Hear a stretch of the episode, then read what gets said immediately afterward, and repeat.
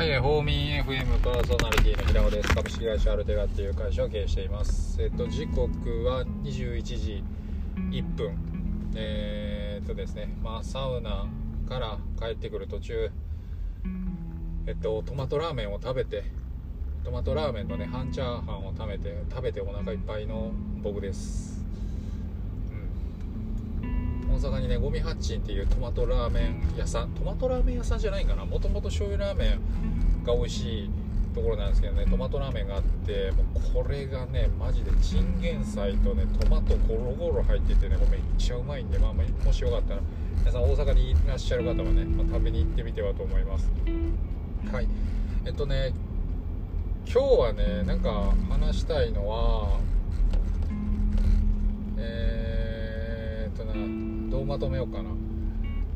さっき銭湯行ってた時にも思ったんですけど、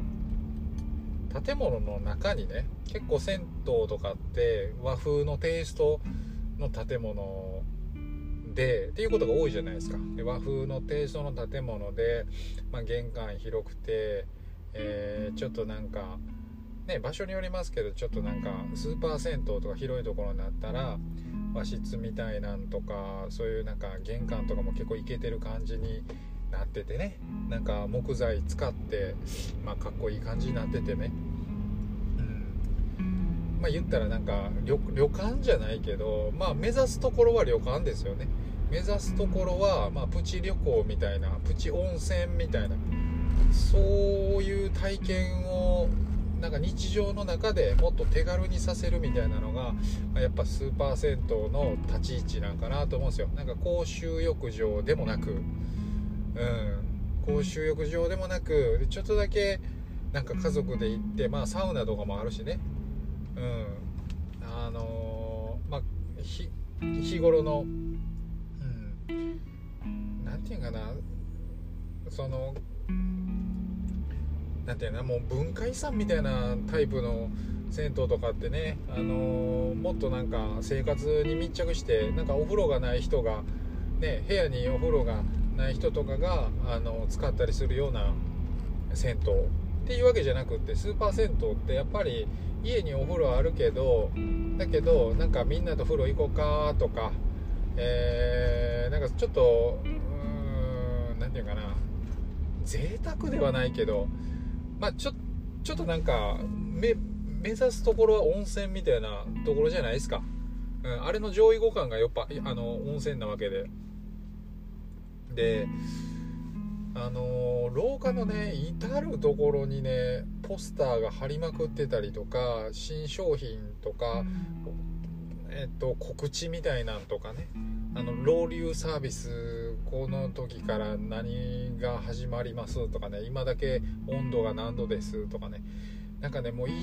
るところにポスターがべちゃべちゃ貼ってるんですよね。あれがね僕はね嫌なんですよ。他のやり方ないかなっていうのをすごく思ってて、あれなんか僕はねデザインの敗北なんじゃないかなっていうふうに思ってて、その人の動線とで、そこにコミュニケーションが介在してないというか、なんか融合してないから、建物が出来上がった後に、お知らせをねベタベタとにかく人が目に通るところにべちゃべちゃマンゴーソフトのさ、期間限定のマンゴーソフトをさバシバシ貼ってるわけさ。あれはなんか俺は違うと思ってて、なんか、カウンターにはジャージー牛乳のあれがあって、なんか告知みたいなのねあってとは、こっちにはこっちでマンゴーソフトのこと書いてあって、あっちにはあっちでロウリュウのどうのこうのって書いてて、これなんか一個にまとまらんのかと。でまとめるためのなんかスペースをなんかあらかじめ作るとかで、そうだな、なんだろうな、ここに関してはウェブであんまりできることがないかもしれへんけど、ホームページを頻繁に、閲覧させるためのそのなんていうかな、コミュニケーションをね、ツイッターなりインスタグラムなりなんか配信でね、なんかするとか LINE で送るとかなんかないかなと思ったわけさ。なんかね、お店の中にべちゃべちゃ貼ってんのってあんなにたくさん貼られたらどれも目立たないですよね。で、ああいう風景とかってやっぱりね、見てるようで見てないんですよね。見てるようで見てないもの、見てるようで全然目に入ってないんですよね。目に留めてないから、これが1個やったらいいんですけど、やっぱりあんな大量にあるとやっぱ見ないなっていうふうに思いますね。これって多分普段僕らがウェブサイト見てるときにバナー見んのとかと一緒かなって思うし、なんか例えばですけど、なんかゴシップ系のニュースとか芸能人とかゴシップ系のニュースとかがあったときにさーって見てたら、途中でね、なんかすごいエロいね画像が出て、エロいね画像じゃないな、なんかイラストみたいなんとかがこう出て、なんかエロ漫画に誘う系のねあるじゃないですか。特にあっち系のやつとか、例えばあとなんか育毛とか、あと何があるかな、なんかもうとにかくコテコテのやつよ。コテコテのバナーだけど、あれってじっくり見たらコテコテやなってわかるけど、基本僕ら見てないっすよね。あれスクロールしてなんか見えてるけど見てないんですよね。で、あれと同じことになってんなと思ってて、だから建物自体がその人の動線を考えてるのはね、建築物ながら当然ではあるんですけど、そこになんかなんていうかな、期間限定のシーズナルのお知らせっていうものをなんか見せるところとか、なんか決めてやらないと、本当にお店の中がポスターまみれで、壁一面ポスターまみれみたいな、あれ結構僕許せないんですよ。あ、そうだ。ほんで、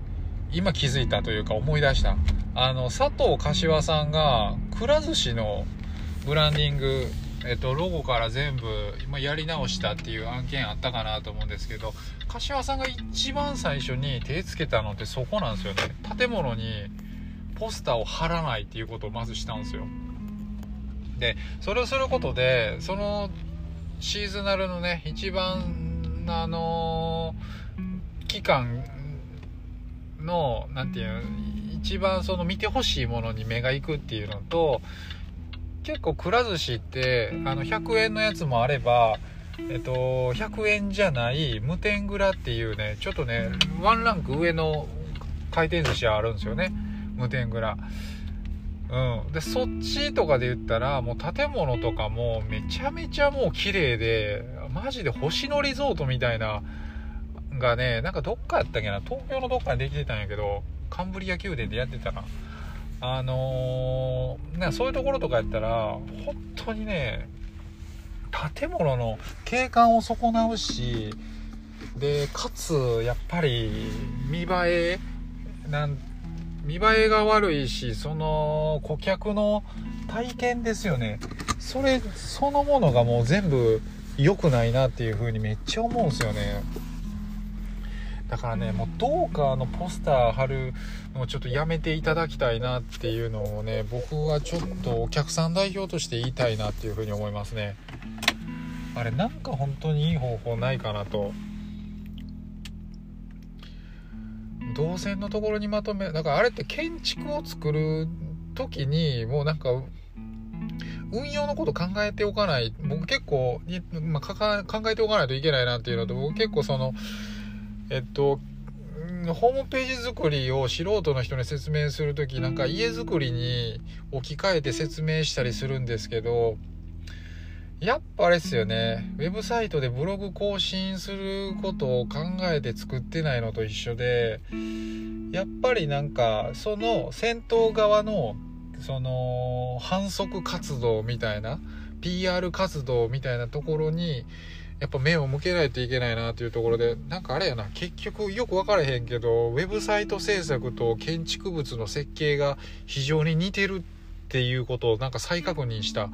回でした。まあ、とにかく広告べちゃべちゃ貼るのんとかってね、なんかいい方法ないかな、いいソリューションあればいいなって思ってます。はい。